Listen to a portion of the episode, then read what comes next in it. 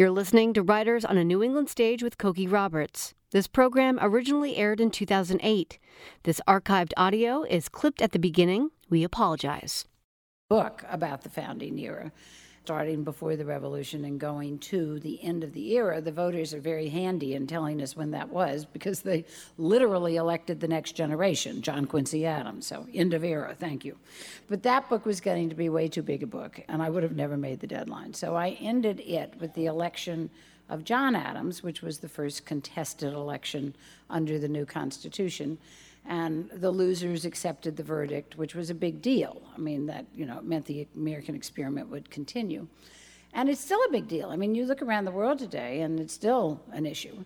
Uh, it could be in this primary campaign, but the. Um, but so that was a logical place to stop. And then I picked up the story for this book from Adams to Adams. So it goes from the inauguration of John Adams in 1797 to the inauguration of John Quincy Adams in 1825. And one of the nice things about dividing it in two was that I started to get much more material because people started to understand that I really had, you know, interesting things to say about these women, and they started digging them out of their vaults where they've been hiding for hundreds of years and not touched and not transcribed and all of that. And so I was able to really write this book almost entirely in the words of the women so that they can come to you over the centuries. With the exception of maybe five quotations in this book, every single one is written either by a woman, to a woman, or about a woman, which is very unusual in a history book. And they're so much fun because they're feisty and funny and brave. And of course, they give you a much more complete view of the men we consider the founding fathers than the men's letters do, because those letters, you know, are just fraught with history. They knew that they were doing something extraordinary, and, and they knew their letters would be preserved and published. And so they're very serious, downright pompous, in fact. And of course, the women do not see the men in such a serious light. Um, and so their letters are much more three dimensional about them. And also the men's letters to the women are much more frank and funny and filled with fear and love and all, you know, the human emotions, and also sort of interesting predicaments that I think they would not write uh, to another man. For instance, when John Marshall, the great jurist, went riding the circuit, I think it was only to his wife that he would have written that he found himself in Raleigh, North Carolina, without any breeches. He says, I immediately set out to get a pair made. I thought I should be a sans culotte only one day, but the tailors were all busy. So he says, I have the extreme mortification to pass the whole term without that important article of dress I have mentioned. Now conjure up a mental image of this, you know? I mean, what was he wearing? His robe covering him? You know, I can't look at pictures of him anymore. It's just, it's just too funny. But as I say, we start all of these wonderful tales told by the women uh, with Adams' presidency, and of course with the indomitable Abigail Adams as First Lady. Abigail, very interestingly, and this is something I have seen in pretty much every White House I have ever known about, and I've known or covered them certainly from Johnson on the minute she became First Lady, after decades of being a wonderful political analyst and being the eyes and ears for John Adams on the political scene and giving him wonderful political advice because he had a total 10 ear politically, she becomes First Lady and she loses all of her political instincts. And I see that happening so often because the White House develops this bunker mentality. You know, we're in here doing the good, the true, and the just, and you're out there taking shots at us. And why don't you understand uh, how much we're trying to work for the common good? And that happened to her in the first White House where there was real opposition, and uh, or the first executive mansion. Now, of course, the opposition was led by the vice president, which was a little dicey, and uh, the press was virulent. I mean, we are such milquetoast uh, in comparison. Even the worst of the blogosphere is milquetoast in comparison to this period. So she became an ardent supporter of the Alien and Sedition Acts, which, of course, was terrible political advice to her husband, and went a long way toward doing him in after one term. But the thing that really did him in after one term was Alexander Hamilton. And she had very good instincts about him. She did not trust him one whit.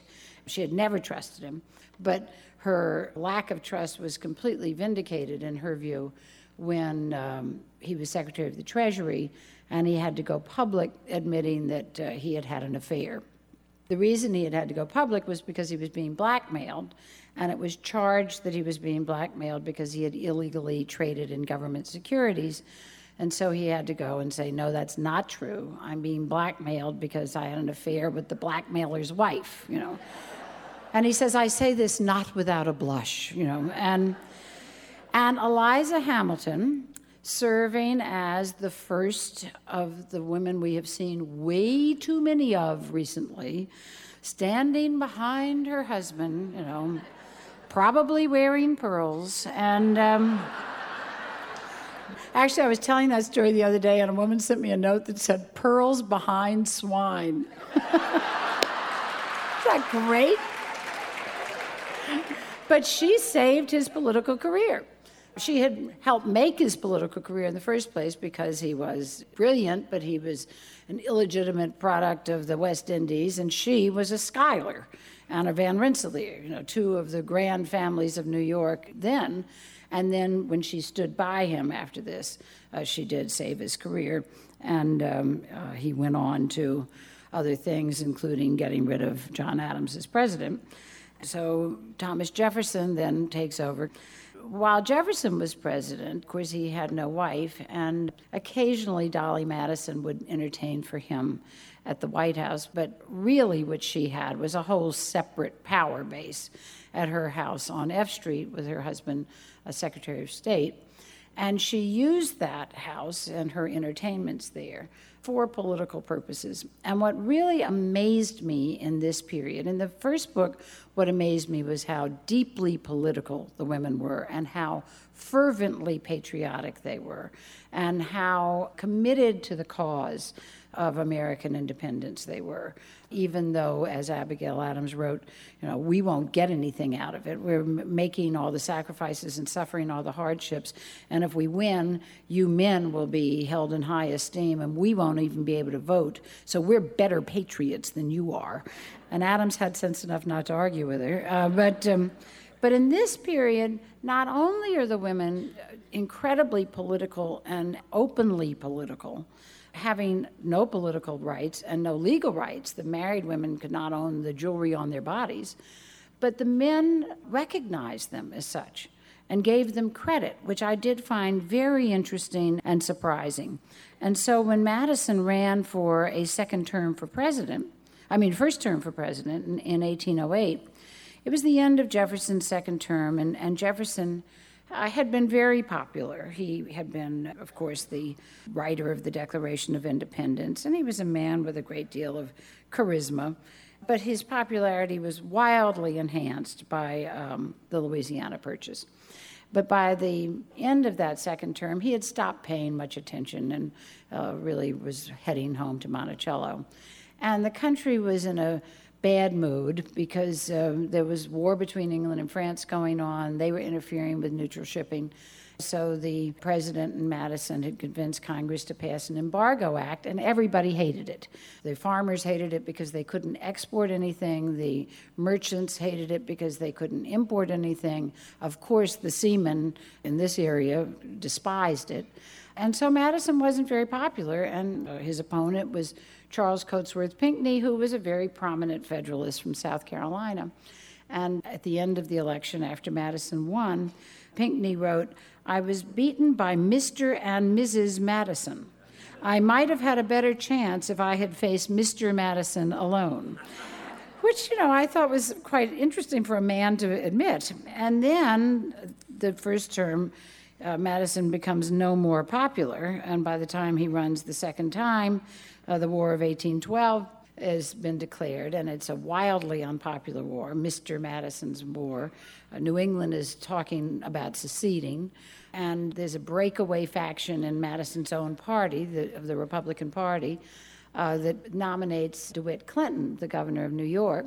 The Federalists decide, well, that's a good idea. We'll back him as well. That's our best shot at winning. And uh, Clinton does very well in the popular vote. Uh, Madison wins by the Electoral College vote. And later in the century, James G. Blaine, in writing a history of it, says Mrs. Madison saved the administration of her husband. But for her, DeWitt Clinton would have been chosen president in 1812.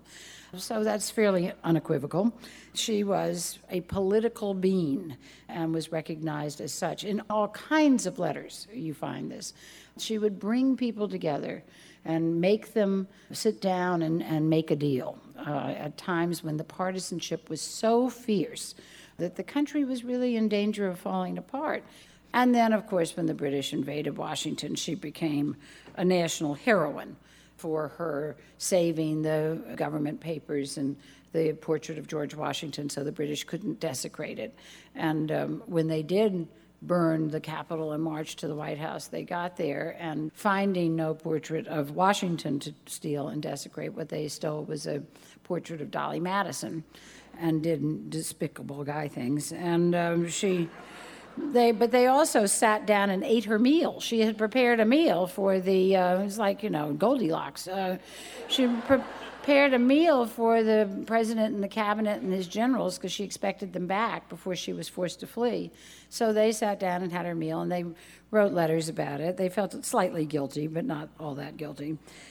Well, after the War of 1812, Dolley Madison did what women had been doing all around the country, which was establishing uh, benevolent institutions to uh, take care of those in need. And what she did in Washington was an orphans asylum after the burning of the city and the explosions at the Navy Yard had left a lot of children as orphans. And she worked with the local women of Washington to do that, starting that tradition, which I saw when I was growing up. But you see women having done this from Boston down through the uh, states, and those women are all here too. The women who are educators and social reformers and writers who are trying to make the society a better place. Because it was a very uh, exciting and exuberant time in our history. Uh, country's moving west, and uh, there was a tremendous sense of confidence after the War of 1812. And, you know, there's just this unbridled capitalism with people making it. And the women were all saying that's great, but there are people being left out. So they did these very political things of establishing. Um, these benevolent societies, widows' societies, fuel societies, orphanages, which required them going to the state legislature, incorporating, even because they couldn't own the property, they had to have a corporation to own the property, and they always made an unmarried lady treasurer so that nobody's husband could seize their assets. And then they'd have to lobby the legislature for funds and all of that. And their letters about it are all really interesting. And self help societies by African Americans, free blacks, all of that is happening in this period of time. And the beginnings of the great social movements. Uh, Lucretia Mott in 1821 uh, went as a Quaker preacher to Philadelphia. And the Quakers allowed women to preach publicly and her religion led her to abolition. And she became a great preacher against slavery. And she went to abolitionist meetings and was shut out of them. Was not allowed to participate in some, was not allowed to speak in some, was not allowed to vote in any. And that led her directly to suffrage. And of course, she and Elizabeth Cady Stanton, who she met at an abolitionist meeting in England, then, of course, go to Seneca Falls and write the Declaration of Rights. So all of the big social movements that change the shape of the country start in this time with these women, many of whom, thankfully, wrote about it and left us their letters. As I say, after the War of 1812, the orphan asylum was established in Washington, and it became somewhat uh, de rigueur for the prominent political women to serve on the Board of Trustees. And this is what's really wonderful about doing this kind of research. I was reading Louisa Catherine Adams, John Quincy Adams' wife's letters, most of which have never been published. And what would happen is the Massachusetts Historical Society, which is a fabulous institution, uh, would dig these things out and send them to me, and I'd be so excited. These great, huge packets would show up, and then there'd be Xeroxed copies of 18th century handwriting. Uh, which I can show you some of later, it is really impossible to read. But, you know, so you're sitting there working away at it, but then you come up with these tidbits that you just can't believe how wonderful they are. And this was the case with one where the year of the Missouri Compromise, 1820, the Congress had stayed in session so long that um, nobody knew how to deal with it because normally they adjourned in um, March and they had stayed there till June. And they were beginning to run out of food because the suppliers weren't used to that many people being in Washington that long. And it was getting hot, and malaria was threatening, and all of that. Finally, they adjourn in June. And she goes to a meeting. Uh, she's the wife of the Secretary of State at this point. Her husband's running for president. And she goes to a meeting of the trustees of the orphan asylum. And one of the trustees tells her that they're going to need a new building next year. And she says, Why? And uh, the answer was, well, Congress having left many females in such difficulties as to make it probable they would beg our assistance. And she says, What are you talking about? And the woman says, The session had been very long. The fathers of the nation had left 40 cases to be provided for by the public, and our institution was the most likely to be called upon to maintain this illicit progeny. 40 pregnant women. And off they go home to their wives. And Louisa is writing these letters to old John Adams. Uh, Abigail is dead by this time, and she's trying to amuse him. So she says, I recommended a petition to Congress next session for that great and moral body to establish a foundling institution and should certainly move that the two additional dollars a day which they have given themselves as an increase in pay may be appropriated as a fund to the support of the institution. Now, it doesn't get any better than that. I mean, that is just too fabulous you have not seen that published in other books. Um, and I brought it to Steve and said, you know, does this say what I think it says? And he says, oh, yeah, no. well, as I say, John Quincy Adams was running for president along with everybody else in the world. Um, it was an election very much like this one. As this time we have, for the first time since uh, 1952, uh, neither a sitting president nor a sitting vice president on the ballot. In 1824, they knew it would be the first time in American history that they did not have a founder on the ballot, someone who had either written the Declaration of Independence, uh, fought in the Revolutionary War, or written the Constitution. And they were very well aware of that, even as Monroe was elected the first time in 1816. They called him the last of the cocked hats. And they started nominating people for the 1824 election in 1818. So you think this election's long, you know. So then Monroe's reelected in 1820. And Sarah Gales Seaton, the wife of a newspaperman in Washington, says to her parents, The present incumbent is treated with very little ceremony while casting about for his successor. Sounds familiar. And she jokes that, that um, people are saying uh, that a committee should be appointed to wait on the president and ask him to have the goodness to resign, inasmuch as gentlemen were in a hurry and did not like to wait. Well, he's, he served out his term with incredible amounts of politicking going on because all of the candidates ended up in Washington. Andrew Jackson, John Quincy Adams, uh, William Crawford of Georgia, John Calhoun of South Carolina, Henry Clay of Kentucky. They were all either in the cabinet or the Senate or the House. And the campaigning was furious, and it was all calling on each other and calling on wives and having these endless entertainments uh, that Louisa Catherine Adams was an expert at. And she referred to it as my campaign and uh, talked about my vocation, meaning getting her husband elected president. She knew exactly what she had to do, and she went about it in a very systemized fashion and just wooed the members of Congress, which turned out to be a very wise thing because the election went to the House of Representatives. Jackson having won the popular vote, the plurality of the Electoral College vote, but not the majority. Uh, Calhoun had dropped out earlier. He, he realized he didn't have the votes. Henry Clay drops out at this point because he's the fourth man. So the House of Representatives is choosing among Jackson, Adams, and Crawford. And Clay throws his support to Adams in what some have considered a corrupt bargain because Clay became Secretary of State. But even so, even with Clay's support, as the House of Representatives met to choose the president, nobody had the votes.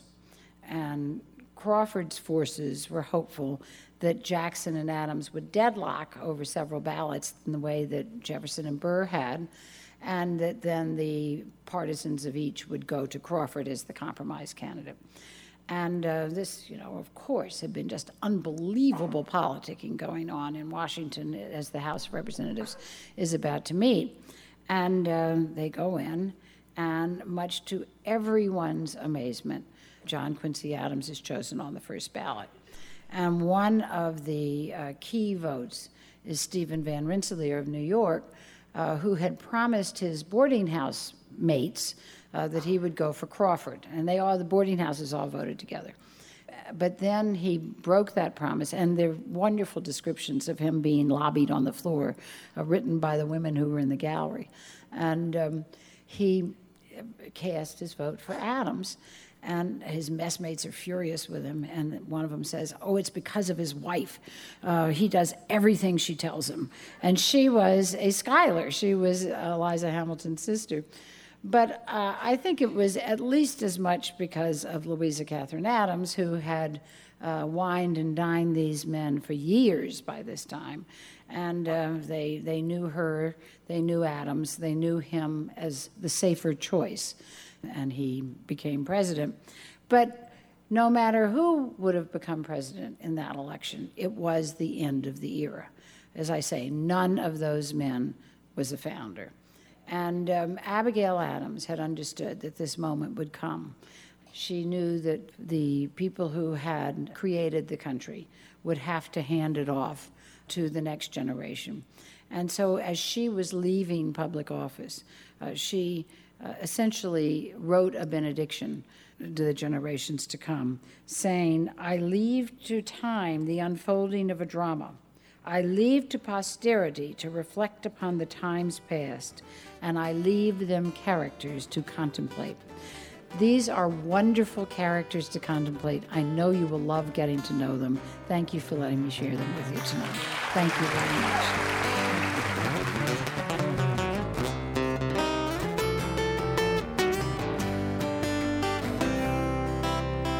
NPR's Cokie Roberts' latest book is called Ladies of Liberty. Coming up after a break, I join her on stage with a few of my own questions and some insight from our live audience. I'm Laura Knoy. You're listening to The Exchange on NHPR.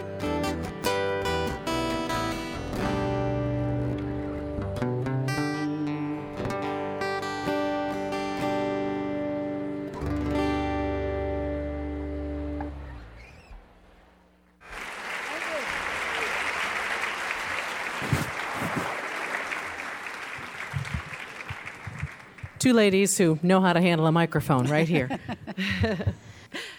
Cokie, lots to talk about, and it's well, wonderful to see you. It's so good to see you, Laura. Well, as you mentioned, uh, this book for you is a personal endeavor as well as a professional endeavor, and you sprinkle that throughout the book. Give us uh, those times, Cokie, when you were working on the book, reading through those letters, and just nodding your head and going, been there, done that, as a member of a political family yourself. Well, I think one of the most striking ones to me was the question of where to live. And that's something I still hear all the time from congressional families. There's no right place to live. Um, you know, if they live in the district, the member of Congress is away all week, and the kids aren't having any of the advantages of being a congressional child, learning about the history in the Congress.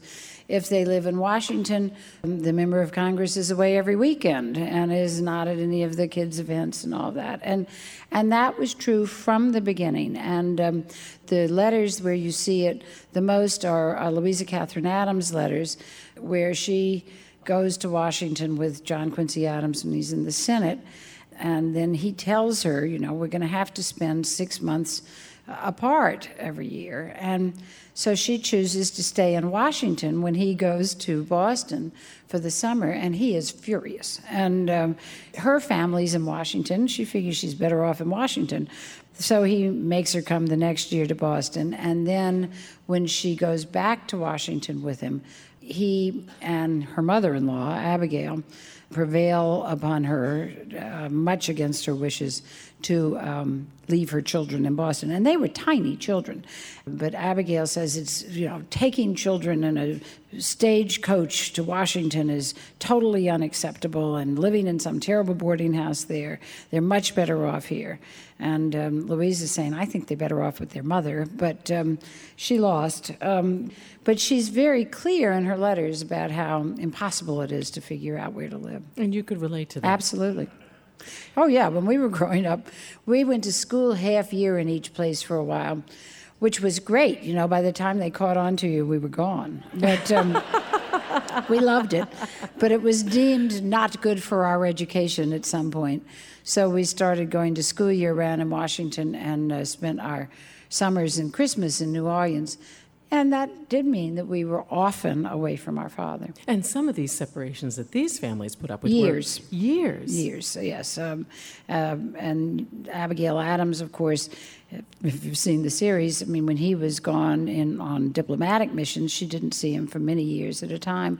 But even later, it was mainly the people who went off to Europe who didn't see their families for years at a time.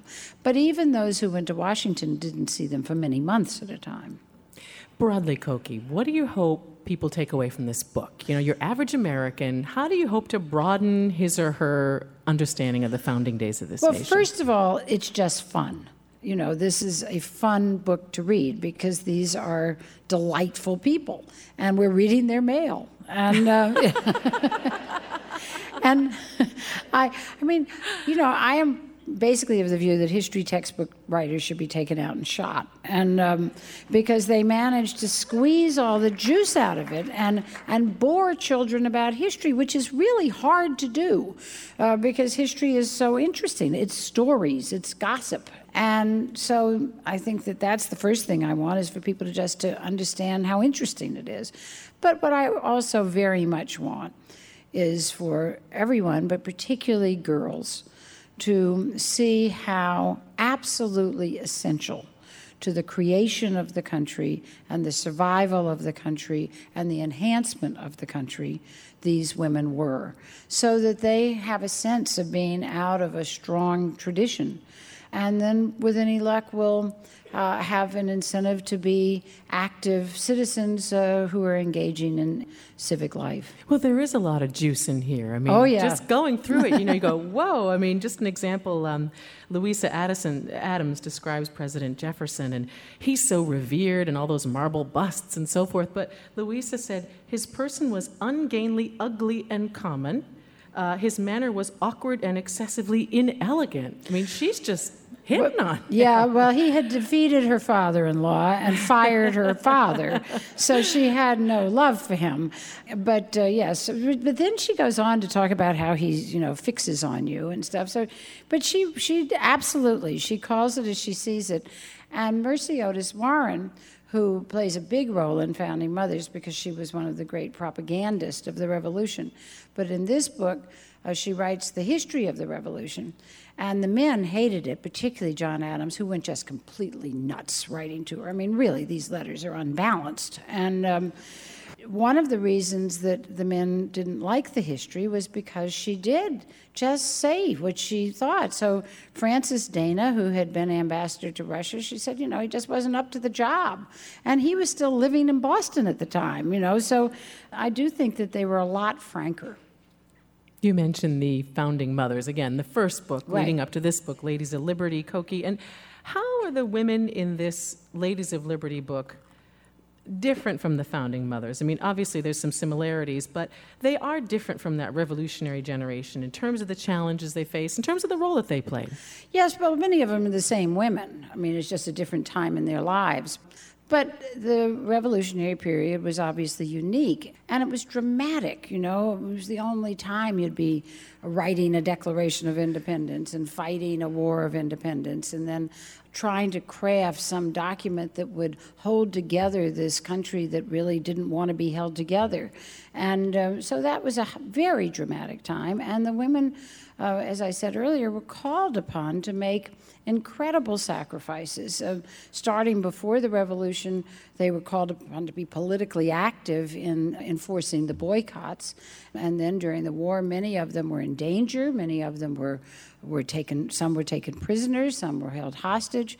Um, some, like Abigail Adams, was you know alone on the farm with the British right there. So you had examples of absolutely remarkable bravery and courage. In this period of time, it's much less dramatic, but in some ways, uh, much more uh, dangerous because uh, the rabid regionalism and the fierce partisanship uh, threatened to tear the country apart at any time. And so they were there trying to knit it together and, and make the men sit down together and have a glass of Madeira and behave. And, um, and they were always thinking about the country and trying to find ways to make it a more perfect union. Well, and besides educating me about these women, I also forgot really, you know, because it gets glossed over this Right. period, how very real the threat of war was all the time. I mean, you say it really was a second war of independence at this time. Well, the War of 1812 really did turn out to be that. Um, I'm not sure that everybody thought of it, they certainly didn't all think of it that way at the time because, as I said earlier, it was very unpopular and there was uh, talk of New England seceding. Really, what happened was the British overreached um, by burning Washington. And uh, people started to rally round because they were horrified. And I have Louisa Catherine Adams, uh, John Quincy Adams was ambassador to Russia. And uh, he then went to Ghent to negotiate the treaty to end the War of 1812. And he was there for months, 11 months. And so there's a whole set of unpublished letters between him and Louisa back in Russia. And she writes, uh, after she learns of the burning of Washington, how everybody treats her as if her country is gone and uh, how awful it is. And so you really get a sense of, of how people were not sure that the country was going to survive. Then the British have all these reinforcements because Napoleon's been defeated in Russia, and they go to attack New Orleans, and uh, they assume that the French citizens of New Orleans are not particularly interested in defending America, and they assume wrong. And uh, part of the reason for that was because of the burning of Washington, and everybody rallied around Jackson and defeated the British, you know, wiped them out. And those, the burning of Washington, the great victory at New Orleans, and then the Treaty of Ghent made the country feel confident and cohesive in a way that it really hadn't before. And they came to think of it as a second war of independence. I have some great questions from our audience, Good. Cokie. Um, do any of these women remind you of your mother? Absolutely. The one who reminds me most of my mother is Dolley Madison, because Dolley Madison, as I say, was always kind of doing things to make things better for not only for the country but you know for promoting her husband but doing it in the most charming way. And everybody loved her. I mean henry clay said to her at one point everybody loves mrs madison. And she said that's because mrs madison loves everybody.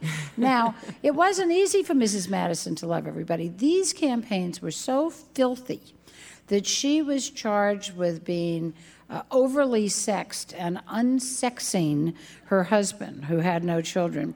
And crazy old John Randolph was threatening to go to the Senate with the evidence of all of her infidelities. Thomas Jefferson was said to have pimped her and her sisters in exchange for votes in Congress. I mean, this was nasty, horrible stuff. And she just rode over it, you know, and sailed on with her feathers on her turbans, and um, and everybody loved her. And my mother is pretty much that way. I mean, there, um, there was no no accusations against my mother, but um, but and in fact, after Madison died, later after this book ends, later in the century, she came back to Washington, and she was poverty stricken but she still carried on. And Daniel Webster wrote Dolley Madison is the only permanent power in Washington. All the rest of us are transitory. I want to ask you about the other women, the unfirst ladies. Right. Uh, they come from a lot of backgrounds. I mean, lots of diplomats' wives, first ladies, and, and so forth. But, you know, you've got Lewis and Clark's Indian Guide Sacagawea in this book, and a nun who did a lot for public education, and a famous black woman writer and orator from here in New England, from Vermont. What sort of threads of commonality can you draw Cokie, among these very different women, if any? You know, the first ladies to Sacagawea to. Well, Sacagawea is here because the Lewis and Clark expedition was such an important expedition for the, uh, for the future of the country and it turns out that she was essential to the expedition. And all I know about her, I know from Lewis and Clark's journals. So it was wonderful to see the evolution through their journals of their attitudes toward this 16 year old girl who had a baby right before they left on this arduous trek across the country and at first, they don't think much of her one way or the other. And then they like the fact that she's able to find some roots for them to eat, some interesting food for them to eat. And then they start seeing how really tough she is and, and useful she is. And then they realize that they absolutely have to have her as someone who can negotiate with the Shoshone Indians because they have to get Shoshone horses. And they write about that, and then they get to the Shoshones, and there's this dramatic moment where the chief turns out to be her long lost brother because she had been captured by the Hidatsa. And then she keeps going on with them, and I have no notion whether that was her choice or not, but she does. And they realize that uh, her presence is very useful because the other tribes see them as peaceful because they have a woman with them. And several of the other tribes have also captured Shoshone women, and so she can do important interpretation.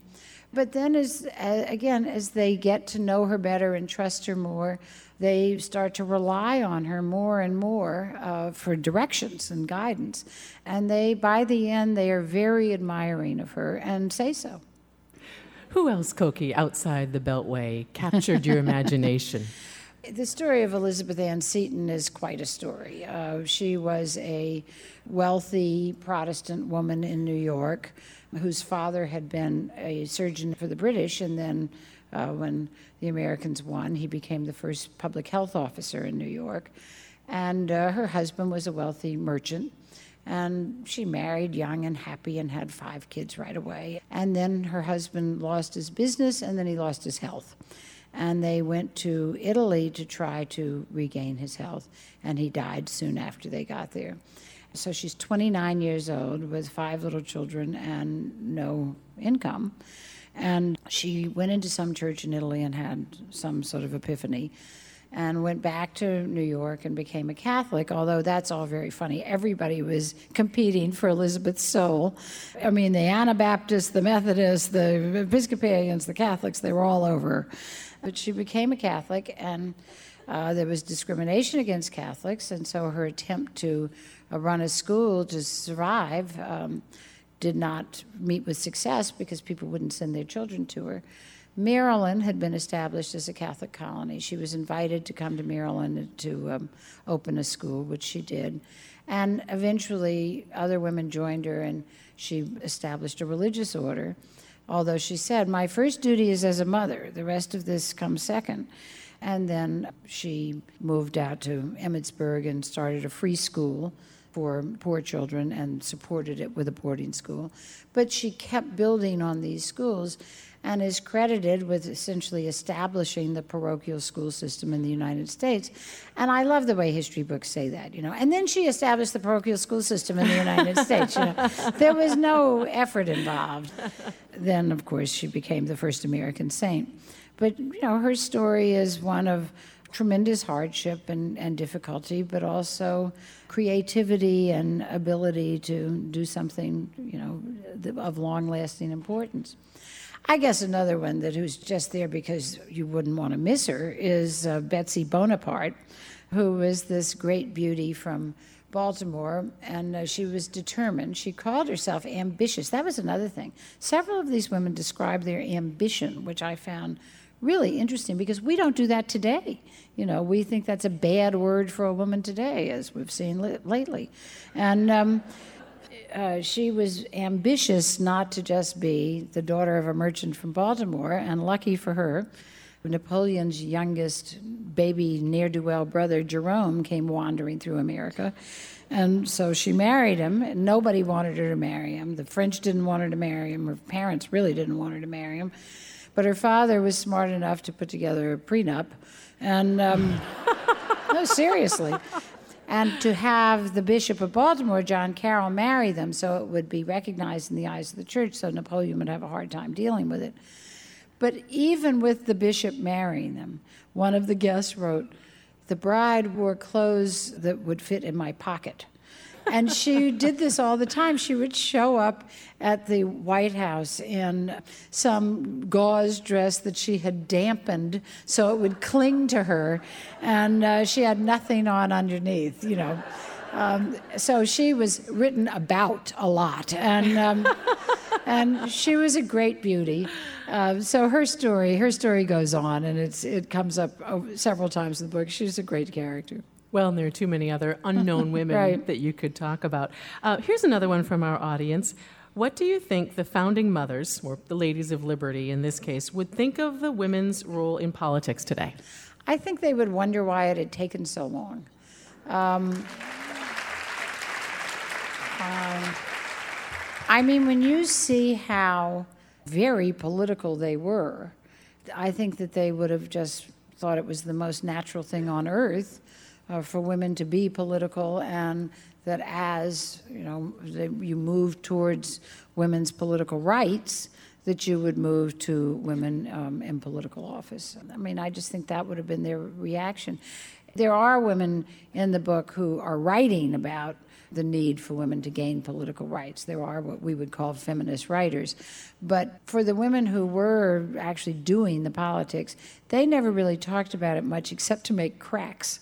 And they do make cracks that are just like cracks we would make, you know. Louisa Adams says at one point, he keeps telling me the Constitution doesn't allow me to do this, and then he wants me to do it, you know. um, so. Since this is a writers series and there are lots of writers and aspiring writers in our audience, I have a couple questions just about the writing process, Cokie, and how you approached it. First of all, the research, and you touched on this. Sometimes with some women, a gold mine. Right. Other times, though, you come up totally dry. Well, and for people you come up totally dry with, unless they're first lady, you just don't treat with them because it's their words that make the book come alive. Now, you have to, because it is a chronological history, you have to deal with every First Lady. In Jefferson's case, his daughters, he does have correspondence with his daughters. And um, in um, Monroe's case, even though we don't have Elizabeth Monroe's uh, writings, we have a lot of writings about grousing letters about her. Uh, so you're able to piece together a picture of them. But for the other women, I only wrote about the ones who I could get at them. And this, this process of burning letters, a couple people. Uh, I Martha could kill them if they letters. weren't dead. I mean, I mean, Martha Washington burned all of her correspondence with George, and Thomas Jefferson burned all his correspondence with his wife Martha, saying that he was too heartbroken to keep it, which I don't think one does when one is heartbroken, but it's his story and he's sticking to it. Um, I do deal with Sally Hemings again, of course, I don't know what Sally Hemings thought. I don't have anything she wrote. But there's reason enough because of the stories at the time. I mean, there were newspaper stories in 1802 about Sally Hemings, and she was part of the political picture. So I do deal with her. But again, I don't know what she thought. What's your own writing process, Cokie? We've talked to others in this. oh, it's uh, so embarrassing to tell you. some authors get up religiously at you know X hour and write religiously for X number of hours. Other authors seem to sprinkle it in wherever they can. What's your process? I have a couple of other jobs, uh, and um, and I have you know an, a very active family life, so I can't stop my life to write a book what tends to happen is I will write it in spurts, and then I'll be up against deadline, and I'll write and write and write and write and write and write and write. Um, this book, I hit the send button on February 11th. It was in the stores April 8th, and I know exactly when it was because it was my husband's 65th birthday and I hit the button at five o'clock, and at six thirty, 25 people walked in for dinner. Um, fortunately, they were all related. So I, you know, I sort of do it in snatches until I have to do it. Then I do get up at 4:30 in the morning and just go. You know, I always stop at 6:30. I write in my basement, which is the grandkids' playroom, because it's the only place I can be messy enough. Because I'm spread it out all over, and I don't want that anyplace else in the house. It's normally fine. They moved in for nine months in the middle of this book, uh, but. Um, but the day that I discovered this Louisa Catherine Adams uh, orphan asylum letter, it was just at about 6.30 and i always go upstairs at 6.30 and have a glass of wine turn on the news and start cooking dinner i brought it up to say to steve and he said he said you got it well, and you mentioned your other jobs. Contrast your work as a day to day journalist. You're always on deadline. In broadcast journalism, we're always being told, cut it short, cut it short, cut it short. With this, you had to cut it short, but not really. I mean, how, well, yes, how uh, was that for you? Well, I mean, you know, in writing Founding Mothers, the first thing that I discovered is the cultural disconnection between a daily broadcast journalist and a curator at an historical society is really large. and um, uh, there was one society who shall remain nameless where I called and said, You have the papers of X. Do you have the papers of his wife? Well, we don't know. We're still transcribing his papers. It's been 200 years. you know, that doesn't seem to faze them. Um, so so that was the first, you know, problem. Um, but in terms of actual the writing, I didn't really find it an issue of writing long versus writing short. It was just what's hard about these books is shaping them because they're kind of all over the place and sort of making the outline work is very difficult. But I'll tell you something radio is a really good preparation for that because you know how in radio you want to mix up the blocks of written material that we call tracks and the bits of tape that we call acts. And the same thing was actually true here. I wanted to tell the narrative, but then have individuals pop up in different places. And that was an organizational challenge, but radio experience was good for it. So. I want to close out with a couple questions from our audience. Are you working on a new book? If so, what is the subject and how's it going? well, I just had triplets and I'm not getting pregnant. I mean, it's just. but I do have contracts to do children's books on both of these books. So I will do children's books on founding mothers and ladies of liberty. So that'll be great. Speaking of children, Cokie, you gave me a perfect segue into our last question. This is from an 11 year old who's in our Great. audience tonight. Wonderful. And this uh, person says, Why aren't you running for president?